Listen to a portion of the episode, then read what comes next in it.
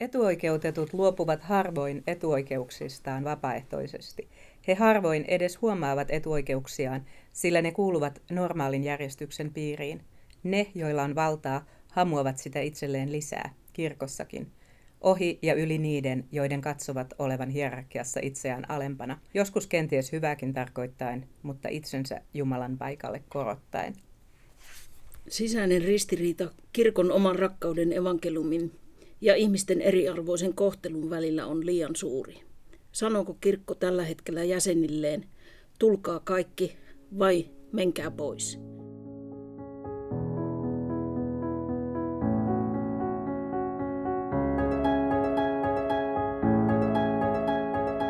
Tasa-arvoinen avioliittolaki näyttää joskus kirkon suurimmalta ongelmalta. Sitä kutsutaan haasteeksi tai kipeäksi ja vaikeaksi asiaksi. Samaa sukupuolta olevien kirkon jäsenten toivomus tulla vihityksi ja hyväksytyksi alttarilla repii ja jakaa kirkkoa.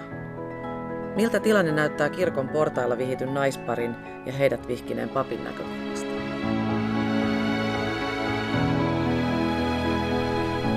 Tämä on Taantuvan tasa-arvon kirkkopodcast ja minä olen Salla Ranta.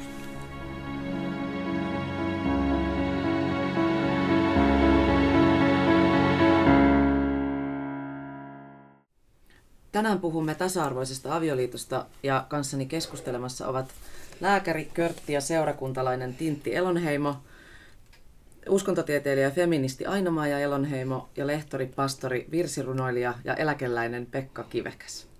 Tintti, luit äh, tuossa äsken teidän episodista äh, ja sen herättämistä ajatuksista, niin voisitteko te yhdessä kertoa nyt ensin tästä, minkälaisiin tapahtumiin viitataan, kun puhutaan teidän episodista?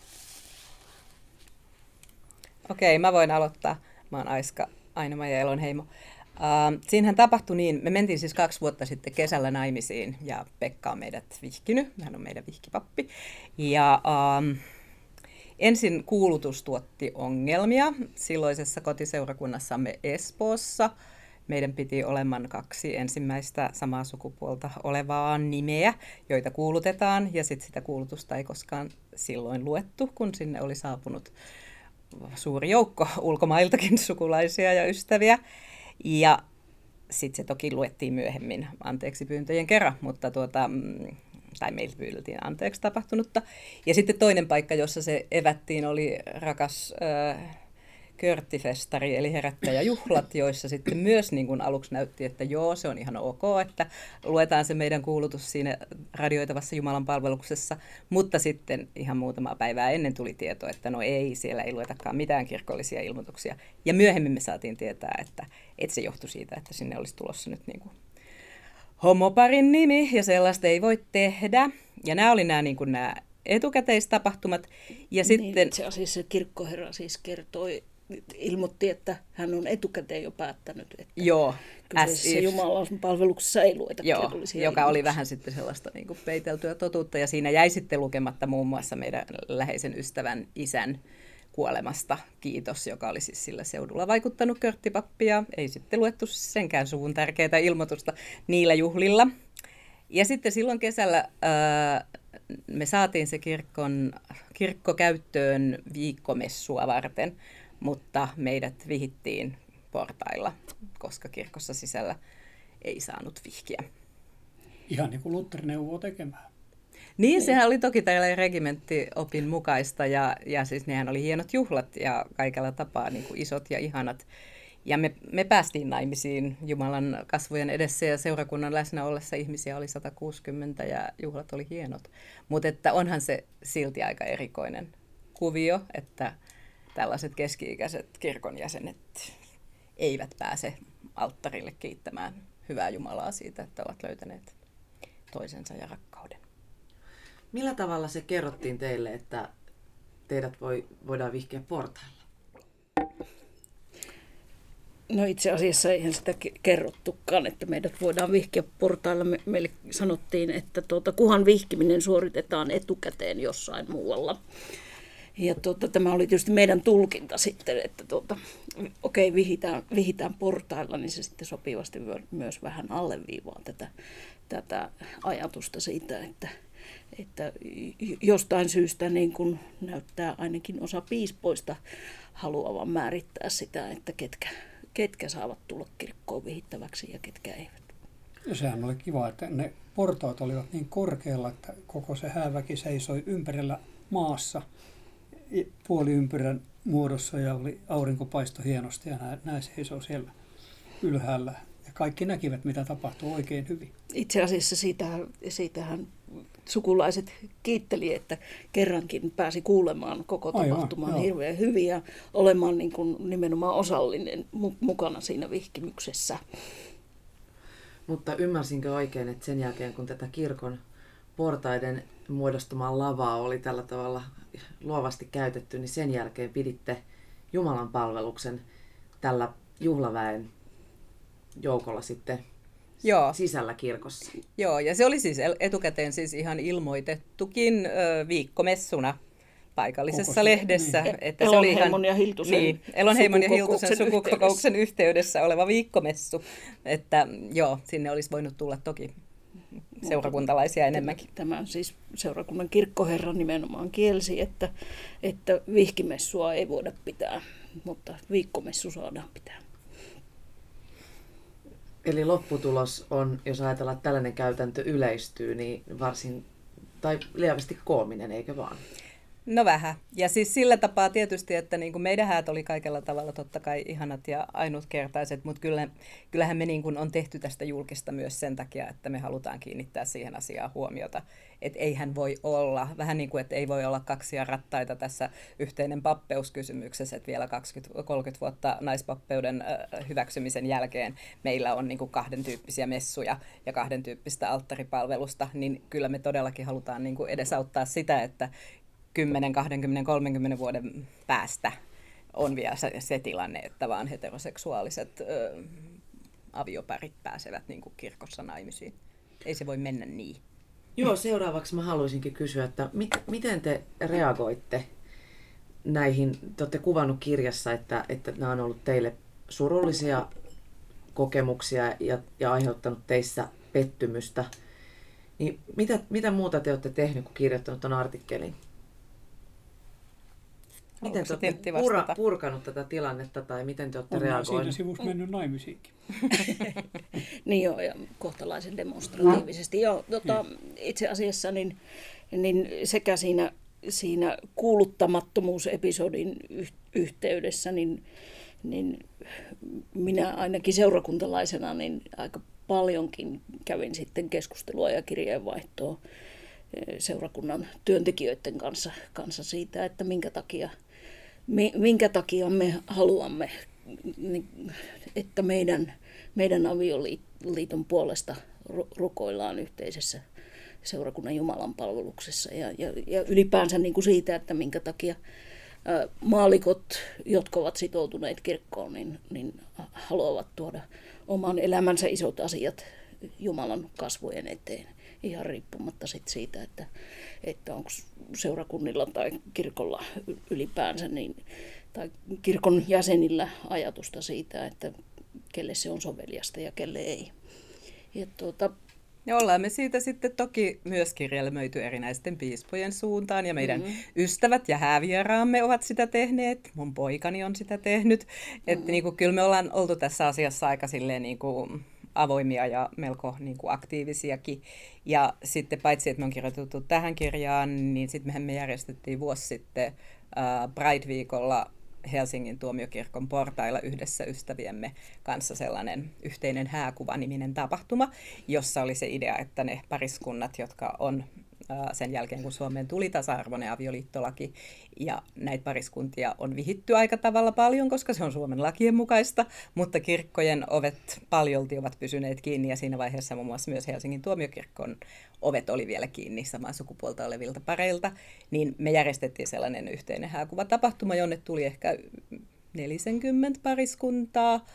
Ja meitä siellä kuvattiin ja ystävämme Leena Huovinen piti meille puheen ja siellä oli paikalla näitä meitä vihkineitä pappeja ja, ja tota, sitten syötiin hääkakkua. Ja kas, nykyään hän tuomiokirkossa voidaan vihkiä samaa sukupuolta olevia pareja. Että kyllä mä jotenkin ajattelen, että täällä oville kolkuttelemisella on tiettyä merkitystä ollut. Plus, että siihen sitten hankittiin tervehdykset myös Joo. sekä juuri, juuri väistyneeltä arkkipiispalta että juuri aloittaneelta arkkipiispalta siihen, siihen tilaisuuteen. Ja, ja tämä oli tietenkin myös mediassa kohtuullisesti ja, niin kuin esillä joissakin tyyliin kotimaassa ja kirkossa ja kaupungissa ainakin. Ja, ja tällaisiinhan sitten tietenkin tulee aina niin kuin iloista tuota, palautetta jota muun muassa myös tässä käsittelemme, koska siinähän esimerkiksi sanotaan, kuinka tämä on meidän pyhiä arvoja, Merianaava sarja, performanssi, ja me ollaan hirveitä narsistisia tätejä, jotka nyt niin kuin vaan haluamme tälle meidän häätapahtumalle julkisuutta hinnalla millä hyvänsä, ja niin kuin, se ei suinkaan ole tässä niin kuin se pointti, että kyllä mä ihan rauhalla, rauhassa voisin muistella omia häitäni täysin privaatistikin, että ei mun nyt tarvitsisi välttämättä sitä niin kuin uudestaan ja uudestaan tuoda esille. Mutta että jos siitä on apua siihen, että tämä asia kirkossa menee eteenpäin ja päätetään, niin toki mä sen teen. Tämähän on ollut toistaiseksi ainakin julkisuudessa niin, niin tämmöistä pappien aktivismia, että on julkaistu näitä listoja vihkivistä papeista ja tämä on ollut tällaista pappien nuhtelua ja siitä uutisointia ja mä mietin vaan tätä tätä vihittävien tai vihkimystä toivovien tai, tai vihittyjen aktivismia tässä just nimenomaan, että, että mihin, minkä tasosta se on ja miten sillä voi vaikuttaa ja, ja näin. No Pekka Kivekäs, miltä tämä portailla vihkiminen niin tuntui sinusta? No mulla oli muistissa semmoinen opiskeluaikojen kirja, missä kerrotaan, että vähitellen avioliitosta tuli kirkollinen toimitus. Alun perin se on ollut kahden suvun sopimus. Meidän mukulat menee naimisiin keskenään. Sitten kun ne meni naimisiin, niin oliko se nyt niin, että äh, Sulhasen suku toi Morsiamen kotiin pari, pari härkää ja kauppa oli tehty. Sitten kun kristinusko levisi, niin jotkut ajattelivat, että voishan tälle nyt jonkun siunauksenkin pyytää kirkolta. Ja se oli niin maallinen toimitus alun perin katolisen kirkon mielestäkin, tai yhteisen kirkon, niin kuin siltä, siitä ajasta pitää sanoa, että papit vaivoin suostuivat siihen, että se tehdään edes rappusilla. Missään tapauksessa ei kirkkosalissa, mutta rappusilla nipin napin. Ja Lutherkin on antanut tämän neuvon, että se voitaisiin tehdä näin, koska Luther lähti myös siitä, että itse avioliitto on puhtaasti yhteiskunnallinen sopimus. Ja me tiedetään, että mennään mihin yhteiskuntaan hyvänsä, niin kuin ihmiset menee naimisiin, niin silloin järjestetään siirtymäriitti, jossa ihmisten sosiaalinen status tavallaan muuttuu. Ja sitten vähitellen se toimitus siirtyi ensin katolisen kirkon aikana kirkkoon sisälle. Lopulta siitä heillä tuli sakramentti, jonka puolisot jakavat toisilleen, niin kuin siellä sanotaan. Eli, eli se ei minusta tuntunut sinänsä miltään kummalliselta vihkiä kirkon rappusella, koska tiesin, että tämä on historiallisen jatkumon yksi vaihe.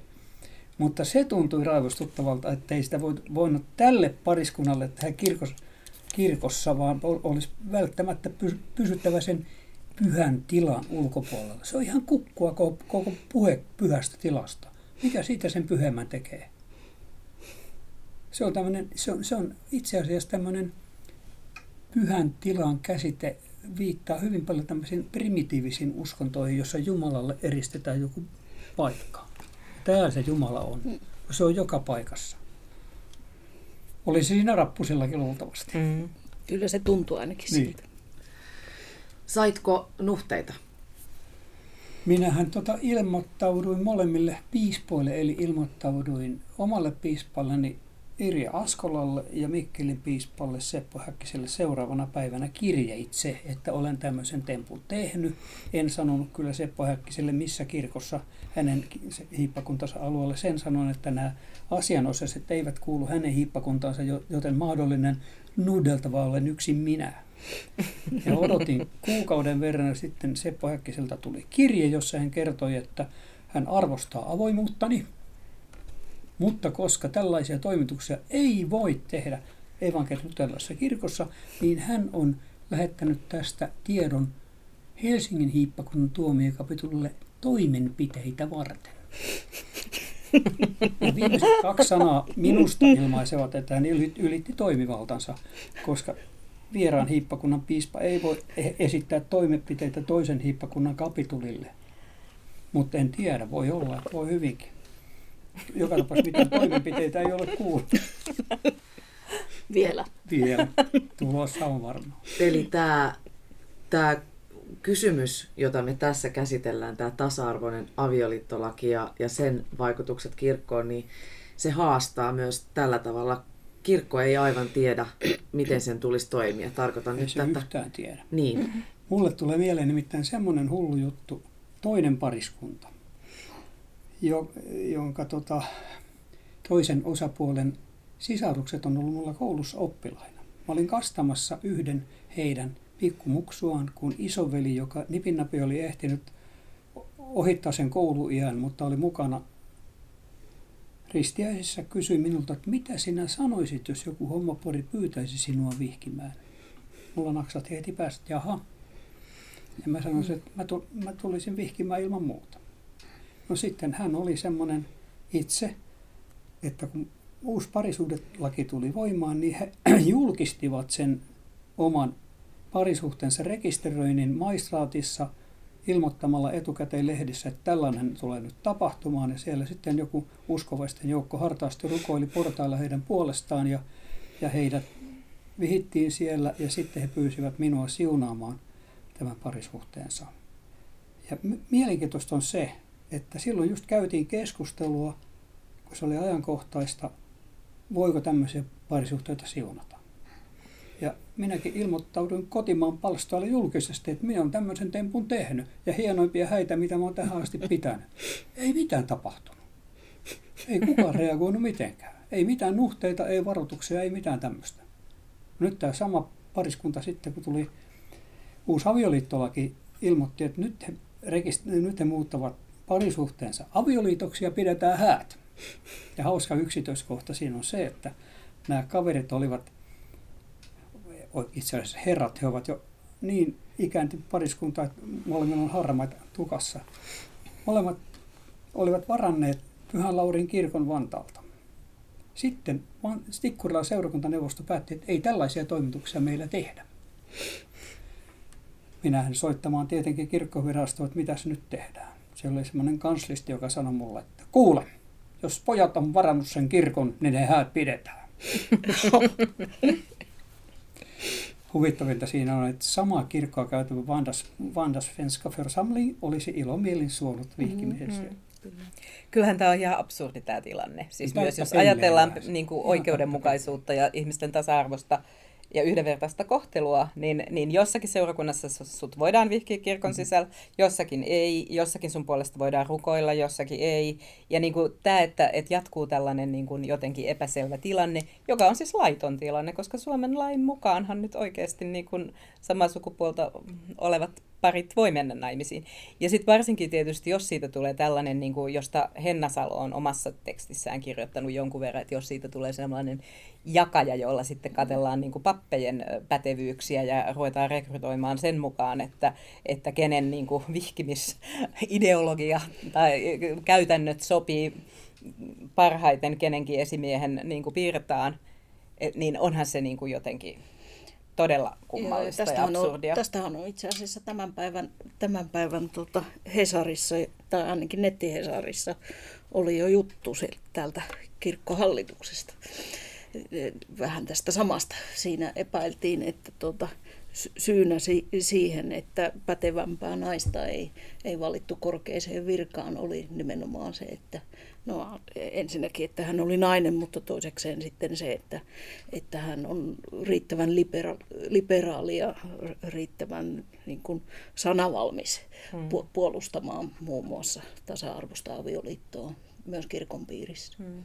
Ja se on sen kaltaista kirkkopolitiikkaa, että mä en ole niin kuin ajatellut aikaisemmin elämäni varrella, että mun pitäisi siihen erikoisesti niin kuin puuttua. Ei tokikaan ole ollut aina helppoa olla seksuaalivähemmistön ää, tuota, edustajana Suomen kirkossa, mutta en mä ole myöskään koskaan ajatellut, että mä nyt sen takia eroaisinkaan. Mutta nyt jotenkin tällä hetkellä tuntuu, mä oon siis ollut feministi iät ja ajat, 40 vuotta suunnilleen ja toiminut aktiivisesti feministinä sekä Suomessa että muualla. Mutta mä en ole niin kuin jotenkaan yhdistänyt tavallaan tätä mun henkilökohtaista körttiläisyyttäni ja kirkkosuhdettani ja uskoani siihen mun feminismiin. Mutta tällä hetkellä tuntuu, että ei voi muutoin olla tai ei voi muuten te- toimia, koska nämä niin kuin tasa-arvo-ongelmat – on niin isoja ja ne ei koske pelkästään sitä, että pääseekö naiset papeiksi tai pääseekö naiset niin kuin korkeisiin kirkovirkoihin, vaan ne koskee siis, mehän ollaan kuitenkin niin kuin tämmöisiä aika etuoikeutettuja keski-ikäisiä tätejä, joilla nyt on vaan tämä syrjinnän kokemus, että meitä ei voitu mm. vihkiä kirkossa, mutta meillä on paljon muita niin kuin ihmisryhmiä, meillä on rodullistettuja ja meillä on vammaisia ja meillä on maahanmuuttajia ja meillä on niin kuin ikäsyrjintää, meillä on niin kuin ties mm. mitä. Ja sukupuolivähemmistöistä ei oikeastaan ole vielä edes juurikaan kirkossa puhuttu. Tässä kirjassa on vähän transteologiaa, mutta sekin on vasta tulossa. Et niin ne kysymykset on todella isoja ja jos kirkko ei niihin nyt ala oikeasti vastata ja kuunnella edes niin kuin herkällä korvalla ihmisiä, niin, niin se on niin kuin ongelmissa. Joo, ja sitten mun mielestä vielä, vielä tähän kietoutuu tavallaan myöskin se, että, että miten kirkko tai, tai ehkäpä kirkon teologit, parhaimmillaan papit, jotka, jotka tuntuu niin kuin ikään kuin valtaa pitävän, niin miten he ylipäänsä suhtautuvat tavallaan niin kuin hallintoalamaisina seurakuntalaisiin. Ja se, mitä minun, minu, esimerkiksi minun suvussani vuosisatoja on opetettu, on se, että, että, että kirkko ollaan me, seurakuntalaiset. Ja, ja me ollaan kirkossa se keske, kes, keskeinen asia ja meidän, meidän suhde Jumalaan. Ja se, että, että me saadaan tuoda omat elämämme asiat, asiat Jumalan kasvojen eteen, se on se keske, keskeisin juttu.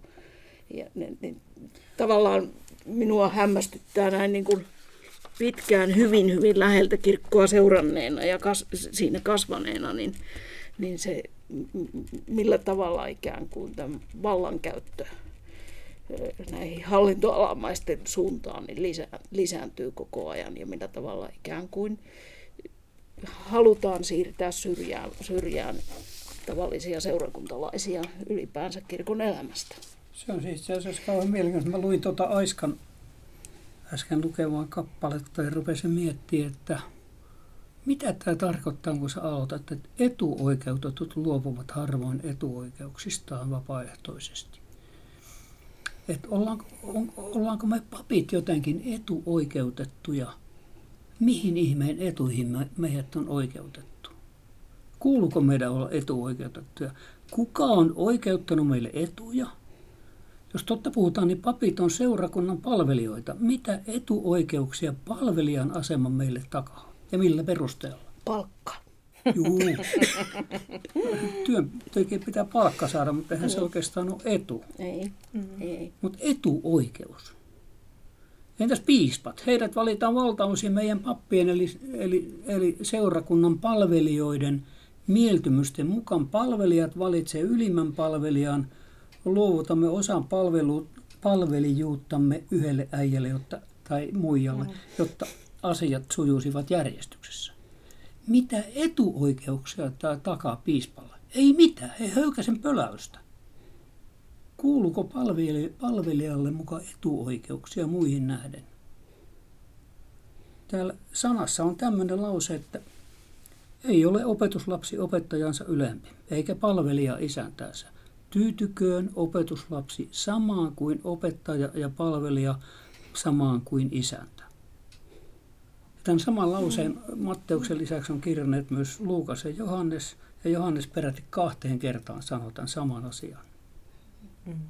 No oikeastaan nämä Jeesuksen sanat, lauseet ei koske vain pappeja, vaan kaikkia Jeesuksen oppilaita. Mitä seuraa, jos kaksi palvelijaa, tässä tapauksessa Outi ja Aiska, pyytävät kolmatta palvelijaa, tässä tapauksessa minua, palvelijakseen, vieläpä maan lakien sallimassa asiassa – sanonko mä vain niin, vain niin kuin pankkipyytäjälle, että ei käy, muuten käviskin. No onneksi et sano. Onneksi, onneksi et niin, sanonut. Eihän siis.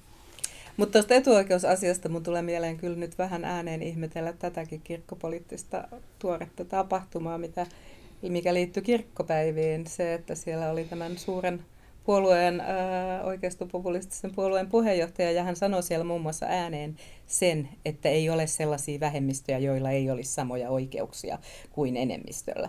Joka on siis niin kuin aivan absurdi lause, että vain niin kuin erittäin etuoikeutettu valkoinen heteroseksuaalinen keskiluokkainen keski-ikäinen koulutettu mies, joka on vielä valta-asemassa, voi päästää suustaan jotain niin epätotta ja absurdia. Ja vielä hurjempaa on, että meidän hiippakuntamme piispa, joka häntä siinä kohti haastatteli, ei kyseenalaistanut sitä. Mutta ei hänellä, millään tavalla hänellä niin oli se etuoikeus, että hän sai valita mieleisensä Niin. puhujan. Et niin kuin tavallaan näistä etuoikeuksista... etuoikeuden, mutta sitä etuoikeutta Aivan. ei ole. Niinpä. Niin. niin. Ainakin jos pidetään Jeesuksen sanosta kiinni, sitä ei ole. No vali, valinnan taustalla on tietenkin varmaankin, varmaankin se ajatus, että siellä on ne 30 000 suomalaista, jotka on äänestänyt tätä, että tämä on, tämä on ymmärtääkseni se, se Tämä on just semmoinen toinen juttu, mistä mun tekisi mieli sanoa, että kirkko sairastaa. Ja Sairaus on hirveän vaan, se alkoi Konstantis, Konstantinus Suuresta eteenpäin. Tämän sairauden nimi on valtakumara. Se on paha sairaus. Ja se, se on mielenkiintoinen, se, että se on ihan samanlainen kuin, mä olen ollut, ollut, ollut niin kauan tuo myllyhoidossa kuuntelijana, että tiedän mitä on päihderiippuvuus. että kun joku retkahtaa u- pitkänkin raittiuden jälkeen uudestaan juomaan, niin sehän on vain pysyvän sairauden oire.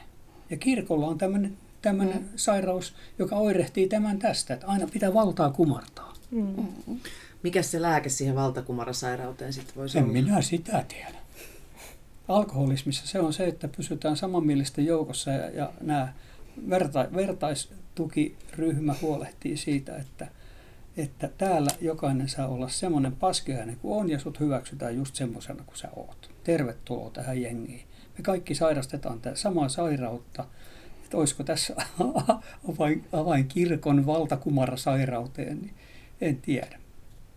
Mutta siis sehän on päihderiippuvaisille ihan, ihan ehdoton raittiina pysymisen idea, että käydään ryhmissä, jossa jaetaan samaa sairauden kokemusta. Nimenomaan sairauden kokemusta, ei terveyden, vaan sairauden. Jaetaanko siellä myös armon kokemusta? Siellä, sehän se armon kokemus just on. Niin. Että sä voit lyödä niin. koko roskas tohon ja sanoa, että sä oot ihan samanlainen kuin me, tervetuloa. Mm. Niin, no ehkä se sairaus on se yhteinen syntisyys, mutta se, ja siellä syntinen tarvitsee armoa, mutta jos meillä on niinku se ajatus, että jotkut on syntisempiä kuin toiset, jotkut on niin syntisiä, että niiden ei pidä päästä edes kirkkoon, niin kuin nyt Tai- vaikkapa meidän homoseksuaalisynti, niin, äänessä. ä, homoseksuaalisyntisten me ei saada päästä kirkkoon vihittäviksi, tai joku on syntinen sillä tapaa, että se on nainen, sen ei pidä saada kirkossa ainakaan niin kuin valtapositiota, että niin kuin, mikä se syntisyys sitten milloinkin on ja millä, millä niin kuin sitä että et tavallaan sä niin kuin, mä oon hyvin samaa mieltä siitä, että vallastahan tässä kaikessa on Mä en kyse. tarkoitakaan, että, että, se, että sä oot nainen tai että, että sä oot alempiarvoinen on synti, vaan kirkon synti on tämä vallan, jatkuva vallan kumartaminen. Mm-hmm. Siinä on jotain täysin mätää.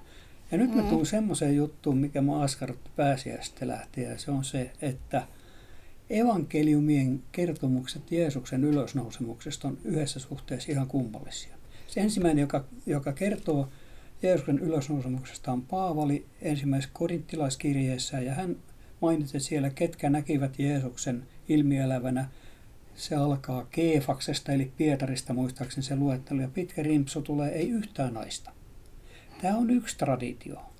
Mutta toinen on kaikilla evankelistoilla. Ja kaikki ne yhtäpitävästi kertovat, että Jeesuksen ylösnousemuksen ensimmäisiä todistajia olivat naiset, joista yksi on aina Magdala Maria ja siinä ympärillä muita. Miten ihmeessä on mahdollista? Evankeliumit todennäköisimmin ovat miesten kirjoittamia. Miten niillä oli pokkaa, että ne eivät panneet sinne sekaan omin jut, oman traditionsa yhtään ukkoa? Kaikki on naisia.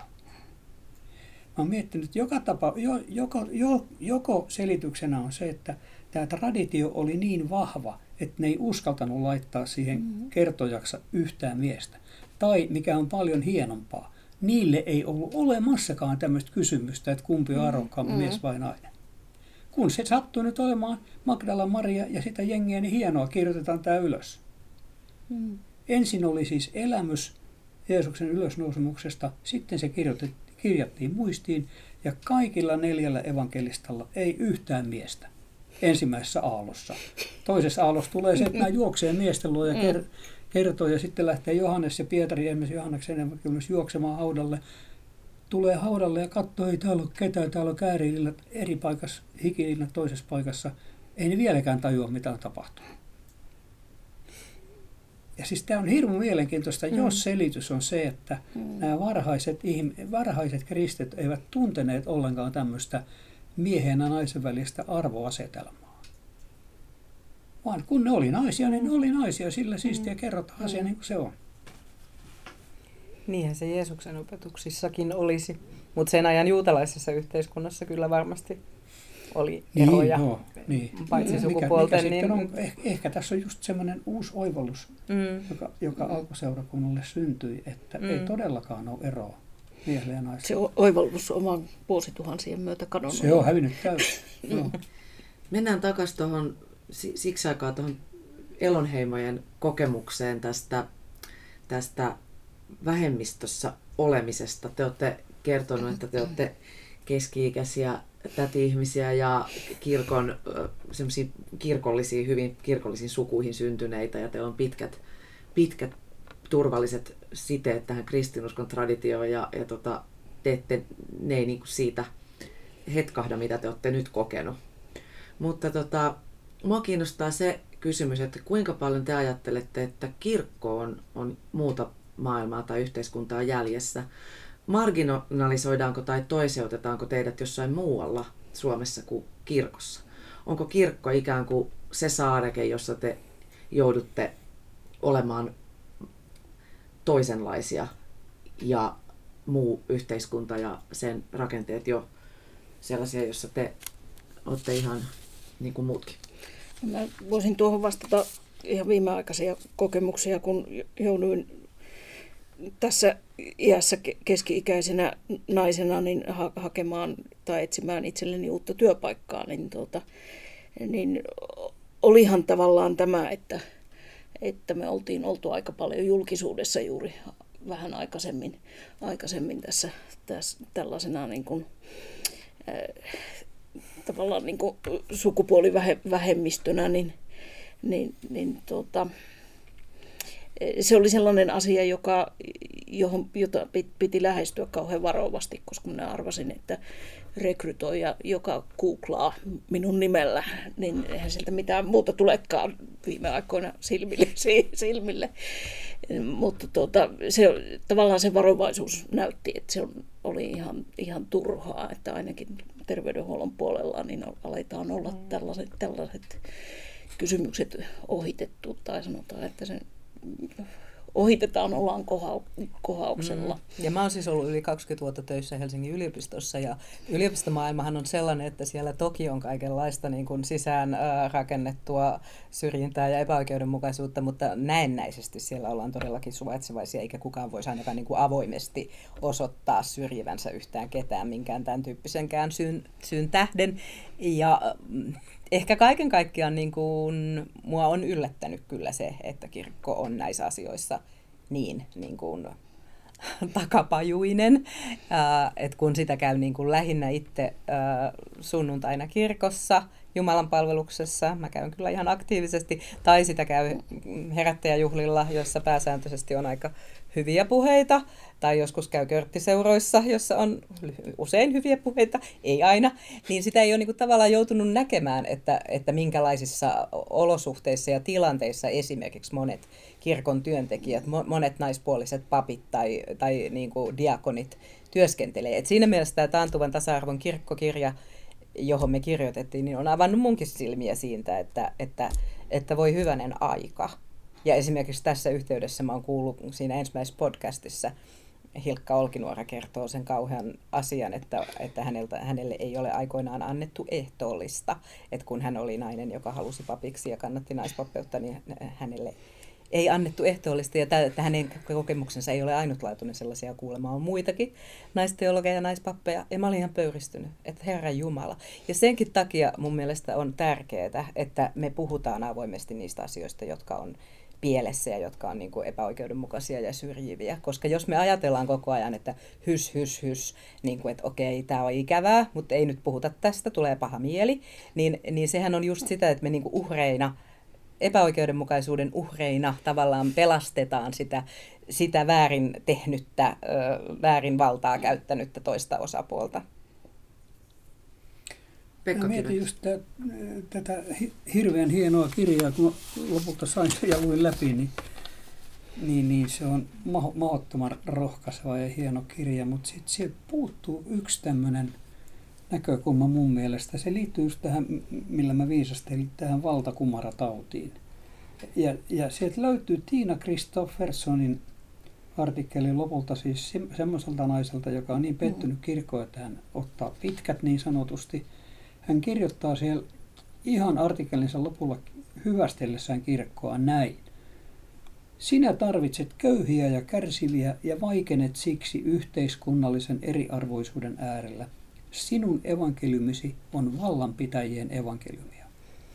Mietit, mitä hän sillä tarkoittaa, koska siis se, mitä kirkko on, ei riipu vain kirkosta itsestään, vaan vallanpitäjistä kirkon ympärillä. Kuka haluaa, että kirkko on taantumukseen sortuva hökötys, jota yhä vähemmät ihmiset ottaa vakavasti? Kenen vallalle se on edullista, että kirkko antaa itsestään yhä typerämmän ja yhä ihmisvastaisemman kuvan? Semmoisia ihmisiä on takulla paljon. Ja he ajavat omia valtaetujaan pistämällä kirkon hiljaiseksi. Tekemällä siitä, antamalla siitä naurettavan kuvan pyrkimällä siihen, että siitä syntyy naurettava mm. kuva kaikessa hiljaisuudessa. Sitten on toinen porukka, jolle on edullista, että kirkko on vanhoillinen. Mä vaan mietin tätä meidän ääri-isänmaallisten nationalistien mm. ja ääri-fundamentalististen kristittyjen yhä syvempää yhteenliittymistä.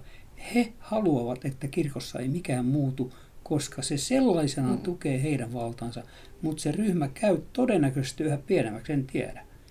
Näitä pitäisi miettiä. Tämä on tavallaan tämmöinen marksilainen näkökulma, jossa kun Marx aina opetti, että on olemassa päällysrakenne ja sitten, sitten pohjarakenne. Ja pohjarakenne on talous, talouden, talouteen liittyvä valtarakenne ja sen heijastumia on, on muun muassa mitä kirkossa tapahtuu.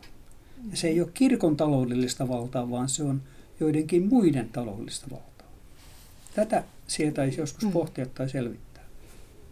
Toi, mitä sanoit, että se ryhmä on toivottavasti pienenevä, niin ainakin tällä hetkellä se on, sen ryhmän ääni lisääntyy. Ääni ja tässä lisääntyy, nyt esimerkkinä on vaikkapa mm. nämä kirkkopäivät, päivät, jossa, jossa tuota, kirkkokin jostain syystä on, niin kuin lähti tukemaan sitä, että, että, niin. että näiden kahden ryhmän, ryhmän niin kuin ajatukset voidaan liittää yhteen. Jotka on... Meillä pitäisi olla riittävästi varoittavia esimerkkejä 20-30-luvulta siitä, mitä tapahtui, kun kirkko liittoutuu nationalistisen virtauksen kanssa. Lopputulos oli jatkosota. Hmm. Suursuomi intoilu jatkosota, joka maksoi hmm. aika paljon nuorten ihmisten hmm. elämää. Joo, tota, tässä podcast-sarjassa on paljon, paljon pohdittu sitä, että kenen intressi on se, että kirkko, kir, kirkko pysyy konservatiivisena niin arvoiltaan. Ja kenen etu on se, että tasa-arvo ei etene. Me on paljon eri vieraiden kanssa sitä asiaa pohdittu ja Elonheimojen ja Pekka Kivenkkaan kanssa tänään, tänään pohdittu sitä. Ää, mä esitän yhden sellaisen ajatuksen ja mä toivon, että voisitte kommentoida sitä jotenkin. Kirkkohan on pitkään ollut tällainen julkisoikeudellinen yhteisö, jonka asema on muistuttanut aika paljolti valtion laitosta, ikään kuin meidän Suomen rakennetta. Ja nyt kun ö, yhteiskunnassa on aika nopeassa ajassa aika, tai lyhyessä ajassa nopeasti noussut paljon pinnalle puheisiin, säädöksiin ja juridiikan tasolle tällaisia yhdenvertaisuusjuttuja. On, on, on tullut kiusaamisen käsite, on tullut syrjimisen käsite, on tullut me sitten on tullut tämmöiset kysymykset kuin syrjimättömät paikat, syrjimättömyyden periaate. Näistä asioista on ruvettu häirinnästä, on alettu keskustella. Ja nyt valmistellaan ymmärtääkseni vihapuheen äh, käsitteen äh, vahvistamista niin kuin juridiikan tasolla. Ja nämä kaikki liittyy tasa-arvoon ja yhdenvertaisuuteen. Nämä on noussut nyt yhteiskunnassa niin kuin lakien ja sääntöjen ja semmoisen julkisen sfäärin asioiksi. Niin nyt kirkko kamppailee siinä, että miten kirkko näihin teemoihin suhtautuu. Ja mua aina yllättää se, että aika usein kirkon korkeiltakin tahoilta kuulee sitä viestiä, että nämä on kirkolle vieraita asioita. Eli tasa-arvo, syrjimättömyys, yhdenvertaisuus on kirkolle vieras, ulkopuolelta tuleva, kristillisen perinteen ulkopuolelta tuleva, kirkon ulkopuolelta tuleva, maallistunut, maallistuneen kulttuurin tuotteita.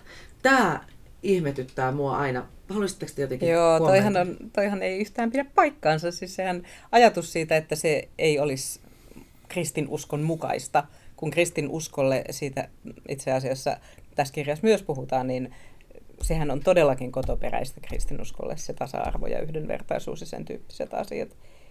Ja jos niin kuin, me, mä mitään niin kuin ymmärrän siitä, että mitä, mitä kristitty, kristittyjen yhteisö tai kristinusko tai kirkko tarkoittaa, niin kyllä se nimenomaan tarkoittaa ihmisoikeus, ihmisoikeuksia, yhdenvertaisuutta, tasaver, tasa-arvoa syrjimättömyyttä, kiusaamattomuutta, kaikenlaisia sellaisia asioita, niin kuin ihan perus semmoisia, miten ollaan ihmisenä, miten ollaan toisten kanssa. Ja se, että, että niin kuin se uh, irrotetaan jotenkin yhteiskunnan asiaksi, tai että yhteiskunta vaatii meiltä tätä tai tätä, tai tämä on nyt jotain modernia höpöpuhetta, niin se, sehän on täysin kestämätön argumentti. Ei niin voi sanoa. Mä luulisin, että, että, että tuossa mitä Salla sanoi, niin on takana joku luterilainen regimenttioppi, että tämmöiset valtiolliset asiat ei kuulu kirkolle. Jos meillä lukee Luukkaa evankeliumia, se on mun rakkain evankeliumi, koska se on tämmöinen paskiaisten evankeliumi. Että Jeesus jatkuvasti rikkoo sen ajan yhteiskunnallisia käyttäytymissääntöjä pahemman kerran. Kuvitelkaa nyt jotakin kaupungin tuntema yleistä naista, huoraa, joka tulee Jeesuksen luo ja pesee kyynelillä Jeesuksen jalat ja kuivaa hiuksillaan. Ja Jeesus sanoo, että tämä sai paljon anteeksi, tämä rakasti paljon. Tai kuvitelkaa sakkeusta, joka on siis roisto. Se ensinnäkin se on isänmaan petturi, koska se kantaa Roomalle tullia. Toiseksi se pistää liiviinsä, minkä kerkee. Sitten se kiipee puulatva ja katsoo, että tuolla se Jesse menee niin Jesse sanoi, että tuppas, tuppas pois sieltä, nyt mä tuun teille syömään. Ja se on hurja temppu mennä, mennä aterialle julkisyntisen roiston kotiin. Yhteiskunnallinen rakenne hajoaa kerta kaikkiaan ja sitten, sitten mitä tapahtuu? Kun tämä on tapahtunut, niin Sakkeus sanoi, että katso puolet omaisuudestani anna köyhille, ja jos olen joltakulta vääryydellä ottanut, annan nelinkertaisesti takaisin. Mitä sanoi Jeesus? Tänään on pelastus, huomatkaa, pelastus tullut tähän kotiin, sillä onhan hänkin Abrahamin jälkeläinen. Onhan hänkin kansan jäsen. Mikä on enemmän yhteiskunnallista kuin tämä? Jätkä palautetaan hylkiön asemasta takaisin kansalaiseksi. Ei siinä sanota, että Sakkeus pääsee taivaaseen joskus aikojen kuluttua, vaan että hän pääsee yhteisön jäseneksi just nyt. Ja tämähän on mitä, mitä suurinta yhteiskunnallista tekstiä koko ajan. Sitten meillä on Laupia samarialainen, joka ei kuulu koko pyhään kansaan ja ainoa, ainoana tämä kaveri tajua, kuka on hänen lähimmäisensä. Ja Jeesus nostaa hänet esimerkiksi, tuo, joka ei ole uskovainen ollenkaan. Pekka Kivekäs tuossa ansiokkaasti kertoi siitä, että miten poliittisena voidaan niin kristinusko nähdä. No, mä jotenkin olen ollut huomaavina niitä viime aikoina, kun tämä ristiriita, jonka mä äsken yritin esitellä, että tuntuu, että, että on niin kuin makeaa ja suolasta vettä, joiden pelätään sekoittuvan toisiinsa. Niin kuin kir- kirkon arvot, joita se puolustaa, ja sen ympärillä oleva yhteiskunta, joka alkaa ainakin virallisella tasolla puolustaa yhdenvertaisuutta, tasa-arvoa, tämmöisiä asioita. Niin tämä ristiriita yritetään nyt jotenkin hoitaa sillä tavalla, että, että, että politiikkaa ja yhteiskunnallisuutta itse asiassa hyljeksitään kirkossa. Se on... Jos se temppu tehdään, niin ohitetaan Jeesus. Yksinkertaisesti. Se on hyvin tavallista, että kirkollisissa keskusteluissa esimerkiksi joku argumentti halutaan tai joku puheenvuoro halutaan sivuuttaa sanomalla, että toi on tuommoista politiikan tuomista tänne, toi on tuommoista politiikkaa. Eli sekä sana politiikka on paha, että kirkkopolitiikka on paha. Nehän on siis pahoja sanoja kaikissa kirkon sisäisissä kokouksissa. Et musta, musta se on niin. aika mielenkiintoista. Mutta sitten samanaikaisesti politiikkaa tuodaan kirkkoon tuomalla viikkoa ennen eurovaaleja erään puolueen puheenjohtaja puhumaan, tai tuodaan pankkiiri puhumaan menestysteologiaa. Ja, et niinku, Tämä on hirveän ristiriitaista. Mun mielestä oikeasti se, mitä tällä hetkellä kirkossa tapahtuu, niin usein joutuu niin kuin, lukiessaan uutisia niin tavallisena seurakuntalaisena niin kuin jotenkin tuntemaan myötähäpeää tai raivoa. Siksi on tärkeää, että me tavalliset seurakuntalaiset pysytään kirkossa, mm. koska tuota, näyttää myöskin siltä, että tavallaan meidän tehtävä tulee olemaan se, että puhdistetaan sitä, sitä niin kuin, tai kirkastetaan sitä Kristuksen kirkon kuvaa myös, myös meidän, meidän luterilaisessa, Suomen luterilaisessa kirkossa, joka, joka nyt sitten on, on sairastaa pahasti tätä. tätä. Vallankumoraa. Mm. Valtakumoraa. Niin, ja pidetään esillä mm. sitä, että Kristuksen kasvot on kuitenkin kaikkien ihmisten kasvot, ja kirkko ei Siinäpä ole vaan se instituutio, mm. vaan kirkko ollaan me. Kirkko ollaan me seurakuntien jäsenet, me, me kristityt, eikä se kirkko ole pelkästään niin kuin tämä Suomen evankelis-luterilainen kirkko, jolla on monenkaltaisia ongelmia tälläkin hetkellä. Tilannehan ei ole kyllä myöskään ensimmäistä kertaa näin, mutta se on, niin kuin, se on se globaali Kristuksen kirkko ja se on maailmanlaajuinen kristittyjen yhteisö. Ja sillä on historiassaan ollut kauheita tekoja, mutta paljonhan sillä on ollut hyviä ja toivon tekojakin ja edelleenkin sillä on. Ja kyllä mä niin kuin tietenkin haluan ajatella myös meidän kirkosta meidän Suomessa olevasta luterilaisesta kirkosta hyvää. Että niin kuin, mm. Kyllä silläkin on toivoa, kyllä sekin tekee tärkeitäkin asioita. Pekka Kivekäs, puhuit tuossa syvärakenteista ja pintarakenteista, niin mitä sä ajattelet siitä, että mi, miksi, miksi se kahden samaa sukupuolta olevan ihmisen avioliitto on niin kuin ongelma viime kädessä? Mihin se niin kuin palautuu? Mikä se on se mikä se on se ongelma? Minä en tiedä. Mä en yksinkertaisesti käsitä ihmisiä, jotka näkee siinä jonkin ongelman.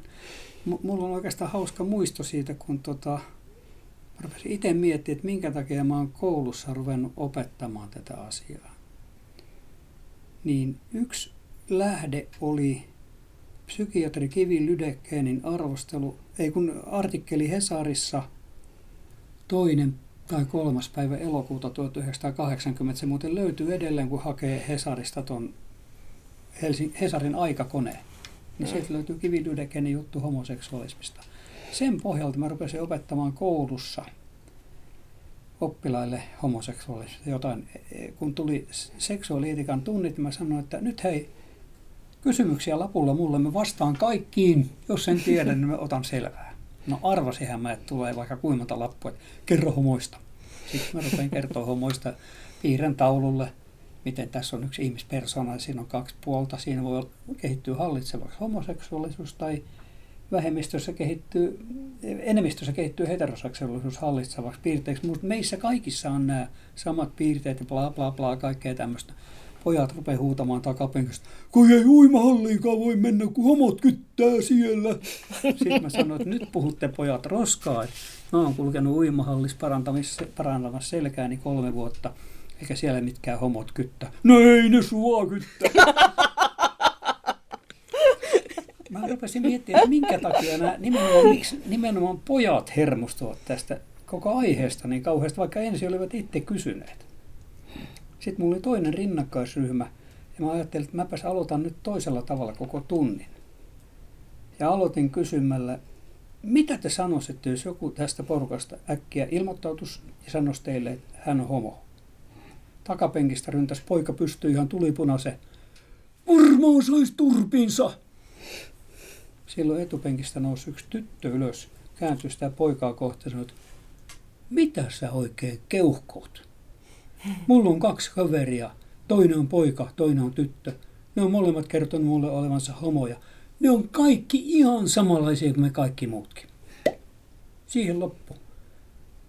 Kiljuminen siinä luokassa. Sen jälkeen se opettaa rauhassa, kun oppilas sanoi tämä. No pitäisikö toi tunti pitää kirkossa tai kirkolla? Mutta siis huomaa, että tässä sen ratkaisija en ollut minä, vaan se oppilas, joka tunsi suurta myötätuntoa kavereitaan kohtaan ja kirjasi sen toisen pojan. Se oli vielä merkillistä, että se poika, joka siitä raivostui, oli tavallisesti hymyilevä ja iloinen ja kauhean hyvällä tuulella.